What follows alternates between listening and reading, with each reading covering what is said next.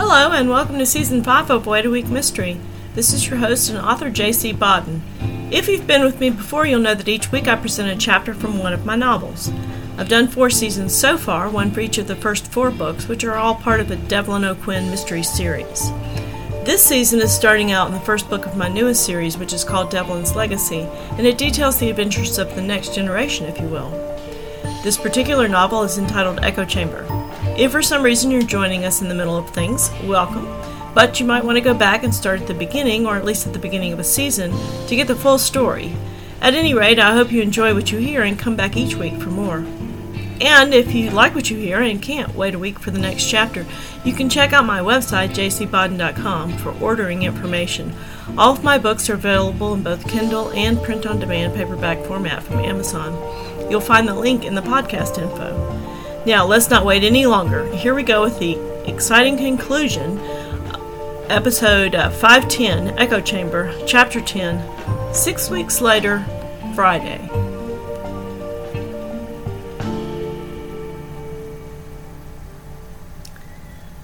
Xenia Green was sitting in her boss's office. Scratch that, her former boss's office. She had, after all, worked for the man less than one full day. It had occurred to her as she settled into the uncomfortable chair that the last time she had been here was the time she was being put on administrative leave following the disastrous retrieval of Jeremy Swink's body. She found that she was oddly nostalgic for that simpler set of problems. Thanks for coming in this morning, Xenia. Doc Wallace smiled across the desk at her. I wanted to show you the final report, he continued quietly, passing a thick folder across his desk, before it is released. Thank you, was all she could manage to say. Doc held onto the folder as she reached across to take it. Before you open it, you should know that I took the photos out. In my opinion, there's no need for you to see those, but you are certainly welcome to if you'd like. I left the sketches in. I can also remove them if you want me to. He paused and she swallowed, then shook her head. He let go of the folder. Right. Well, my findings are all there. Take your time. He watched as she opened to the first page, her eyes skimming the words. Then she started back at the top and read through it again, much slower the second time. He waited patiently as she did that with every page in the entire report. When she had finished and lifted her head to look at him, he spoke again, gently. He had a brain tumor, Xenia, he said a glioblastoma. It was very fast growing. It would have caused all kinds of neurological issues headaches, clumsiness, slurred speech, vision issues, not to mention that it would have drastically changed his personality. I'm so sorry. She swallowed again and glanced back down at the pages in her hand. I knew he wasn't feeling well, she whispered, but I thought he was just having a hard time adjusting to the move, and maybe that he had a touch of flu on top of that. But he didn't I mean, he. Her voice trailed off. Doc sighed.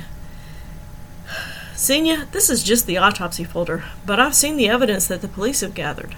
Chief Sullivan told me that he would let you see it if he wanted to. He shrugged, letting her know that he didn't think that was particularly necessary, but that it was her decision. Anyway, there is a lot there. He was identified by the man that picked up Jeremy Swink at the airport as the person who hired him. That gentleman also says Shawnee gave him the poisoned bottles of wine to deliver to Swink. The shotgun he had is consistent with the weapon used to shoot at the drivers on the interstate highway in Georgia. And Amy Hanna and Gabriella McTaggart identified him as the guy who kidnapped them. There was even a cell phone in his possession that was reported as stolen inventory from the electronics store where he worked before y'all moved here. He used that phone to contact Nikki Halliday, Gwen's ex wife, in some sort of plot to have her tell his story to the world. The only thing that they haven't been able to tie him to is the backpack bomb that made Reese O'Quinn's car blow up. But if you ask me, it's only a matter of time before the FBI's explosive unit ties that in as well. Doc paused and took a deep breath before he continued. Xenia, I'm sorry to say this, but the evidence is pretty damn convincing. He did it, all of it. He was, if I may say so, seriously and dangerously obsessed with Reese O'Quinn and his novels. All of it would have taken some serious planning, not to mention the execution of all those details. It's difficult to know whether he put that plan in motion before the onset of the tumor, but my suspicion is that he did. He tried to shoot me, to kill me. Her voice trailed off. She was having trouble meeting Doc Wallace's eyes. There was a letter. He, he said he hated me, that he wanted to prove that he was smarter than me. Did you know that? Now she found the courage to look up. Yes, I saw a copy of it. The note wasn't included in the autopsy report, of course, but it was in with the rest of the evidence Doc Wallace had been shown. Written on a torn bit of notebook paper, the sprawling handwriting was almost impossible to decipher. The older man shifted in his chair, leaning forward, resting his forearms on the desk and linking his fingers. When you compare that writing to some of his other work, what do you notice, Xenia? It really didn't look like his handwriting. I mean, it was a lot harder to read. He used to have very neat handwriting, almost artistic. Doc nodded. And knowing what you know now, what conclusion can you draw from that change? She hesitated. The tumor? Doc nodded again more vigorously. Yes, both the physical changes and the change in his feelings toward you were directly related to that damn tumor. I'm certain of it. Xenia sighed. She appreciated that he was trying to comfort her, even if she also knew that despite what he claimed, he was speculating. Nothing could be certain at this point. Still, what he was proposing was certainly plausible. The media is saying that, well, I mean, I know he didn't know about the tumor, but maybe part of him suspected that he wasn't well. They they are calling it suicide by cop. What do you think? Doc Wallace rolled his eyes. I think I fucking hate that expression. Xenia smiled slightly, surprised and somehow heartened by the vehemence in his voice. He smiled ruefully in return. Xenia, I never met your brother, at least not until he paused and she nodded, understanding all too well exactly when Doc Wallace had met Shaw. But I've been doing this job for a long time, and I'll be honest with you. We're pretty good at figuring out the how with these things. The why, though, well, that's infinitely more difficult. I know it's natural for you to try to do it, but in my experience, you'll probably never be able to do it, and in the meanwhile, you'll drive yourself crazy. He shrugged. Besides, does it really matter? She shook her head slowly. No, not really, I guess. Doc cleared his throat. Have you spoken to Connor? he asked gently. She took a deep breath before she answered. I went to see him in the hospital right after it happened. You know, to thank him for. She had to clear her throat, but then she squared her shoulders and went on. To thank him for shielding me and saving my life. I haven't seen him since then. What about Quinn? If anything, Doc's voice was even gentler. He's. Um. She threw her hands up in the air. No, I haven't. I think it's important that you do. I don't know what I would say. Doc took a moment before he answered. He saved you too, Xenia, just as much as Connor did. I know it's hard to think about, but if Quinn hadn't stopped Shawnee, then I would have had to do autopsies on both Connor and you. I know. Her voice was so soft that Doc Wallace had to read her lips to be sure he knew what she said. You need to speak with him, Xenia, the man reiterated, for your sake, and his, not to mention the sake of your job. You'll be working with him again, no doubt. She blinked several times, swallowing hard to try to get rid of the sudden lump in her throat. But there were no tears. She had cried so much over the past six weeks that she didn't think she would ever be able to cry again. Sir? was all she could manage to squeeze out. Xenia, your job is still here waiting for you. I'd like you to come back. Oh, was all she could think of to say for a moment. Then she remembered what should come next. Thank you. Doc leaned back, watching her carefully, willing to give her time to think. It didn't take her long. After all, he was offering her a choice between her dream job and the waitressing gig she had taken two weeks ago in a desperate attempt to make ends meet. Yes, she said, I'd like that. Thanks. Thanks so much. He nodded. Good. Be here first thing Monday morning. She smiled at him. And for God's sake, talk to Quinn Halliday before then, he added gruffly.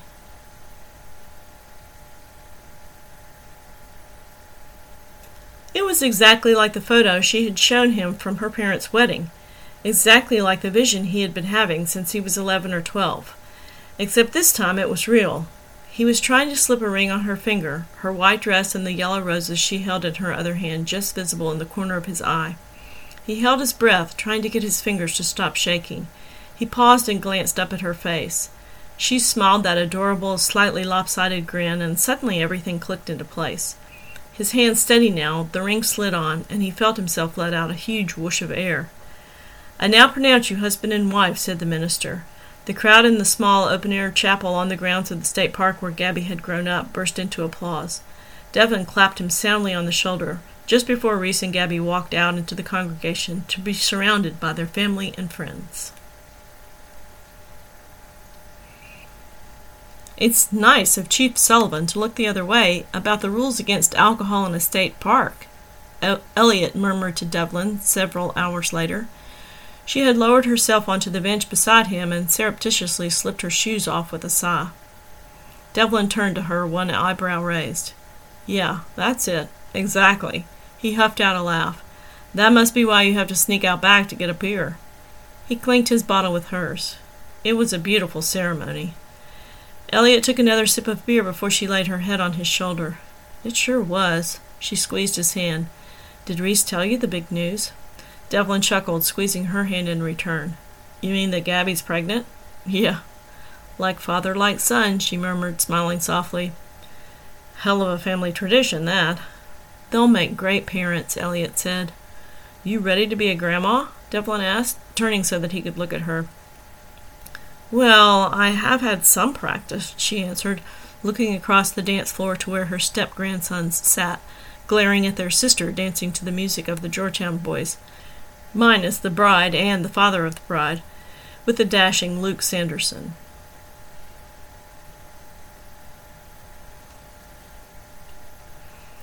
The party lasted late into the night, so late, in fact, that the bride and groom had departed hours before. Connor sat at a picnic table nursing his beer, his one good eye scowling across the pavilion to where his baby sister was slow dancing with that Sanderson guy. He glanced up as his brother straddled the bench across from him. How you feeling, Con? Quinn asked. Ready to go home yet? He shifted his weight so that he could look directly at his twin. You seeing this? He jerked his chin in Tess's direction. Quinn glanced over his shoulder and then squinted back at Connor. Yeah, he sighed. Well, I don't like it, Connor growled. He reached down and picked up his cane.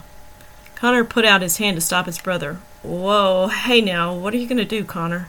I'm fixing to go over there and put this damn cane through the bastard's knees, Connor answered. Give me a break, Connor, Quinn hissed. Sit the fuck down. Avery appeared behind Quinn before Connor had a chance to answer. Who's ready for another beer? she asked cheerfully. She set two bottles down in front of the men as she twisted off the top of hers. Quinn smiled up at her. Thanks, babe. Then he glanced back at Connor, relieved to see that he had lowered himself back onto his seat, picking up the fresh bottle of beer. The last thing Quinn needed was to have to intervene in a drunken brawl between his gunshot recovering brother and his sister's choice of dance partner at his uncle's wedding reception.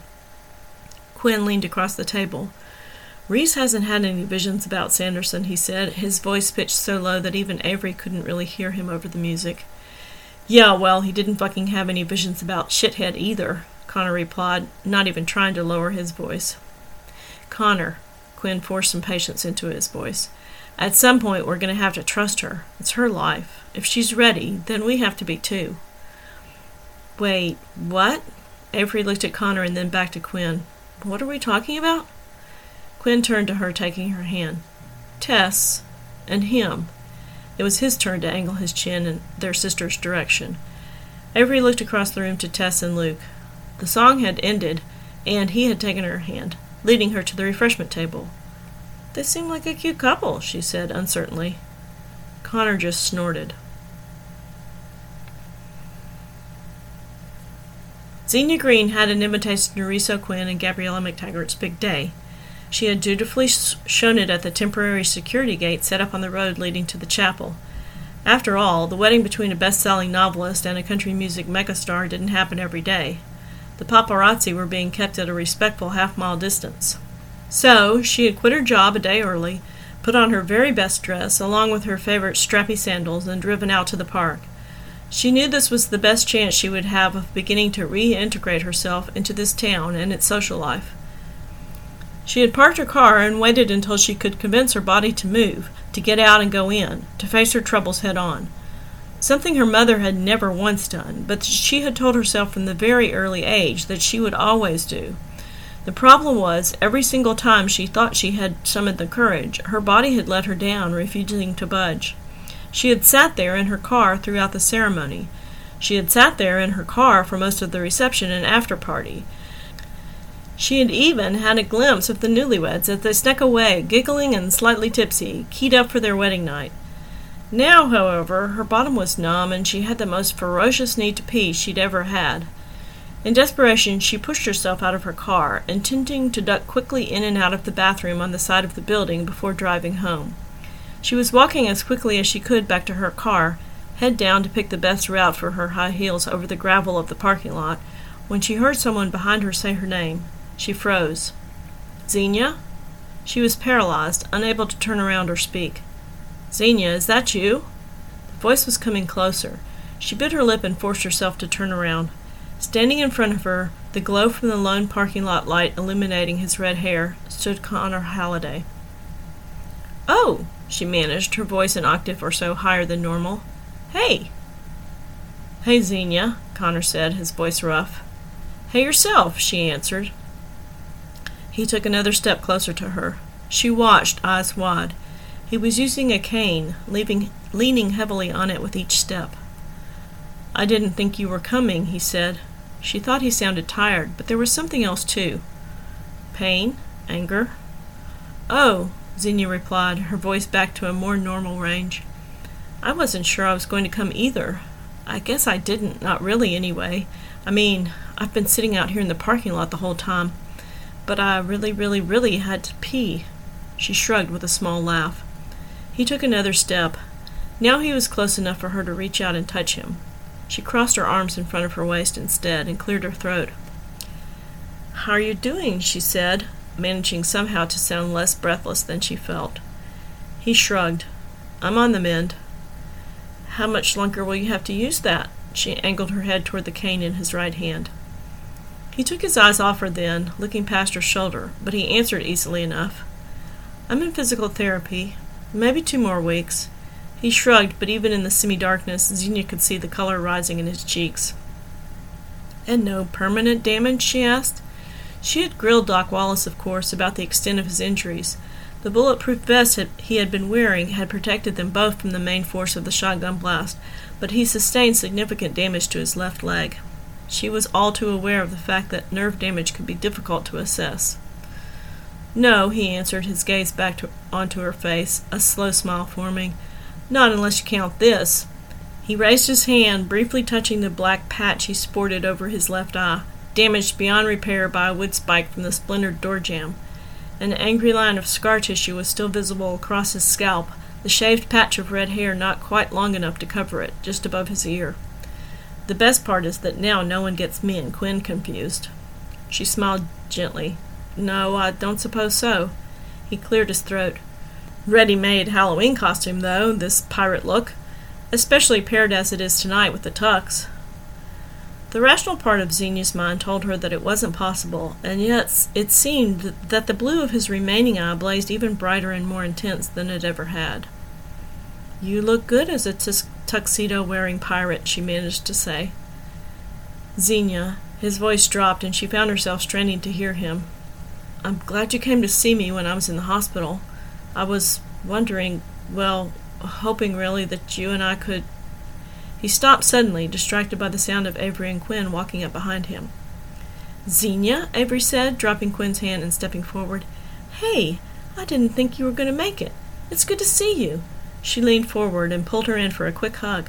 Oh, yeah, well, I didn't make it, I mean. I just kind of sat out here in the car all night. But hey, it's good to see you too.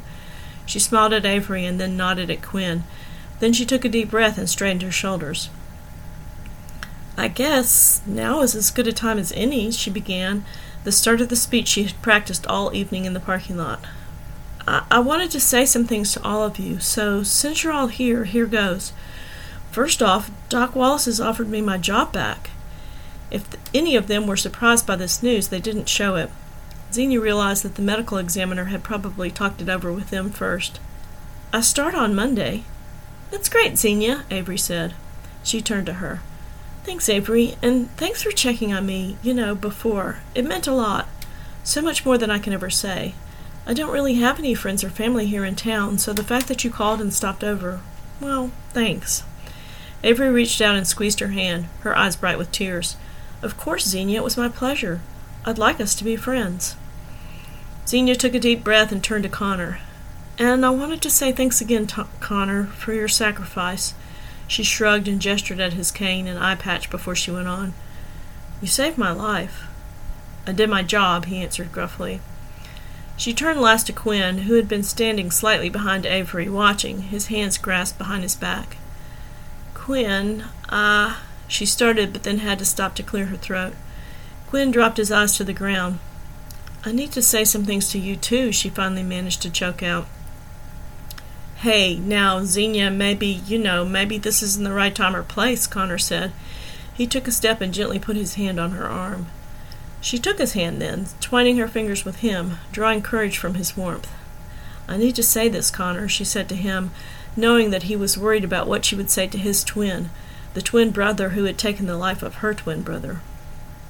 Avery stepped back and slipped her hands around Quinn's arm, who still hadn't raised his head to meet Xenia's gaze. Quinn, I know that you did what you had to do, Xenia managed to whisper. Quinn kept his head down, but raised his eyes to meet Xenia's. She swallowed and wiped a tear from her cheek. I'm sorry you had to, and I wish you hadn't had to, but I know you had to. Connor may have saved my life, but you saved his, and so you also saved mine. I want, I need to say thank you. The four of them stood there, frozen for what seemed like an eternity. Finally, Connor stepped forward, dropping his cane and wrapping Xenia's tiny frame in his massive arms. That's the bravest thing I've ever seen anyone do, he whispered fiercely.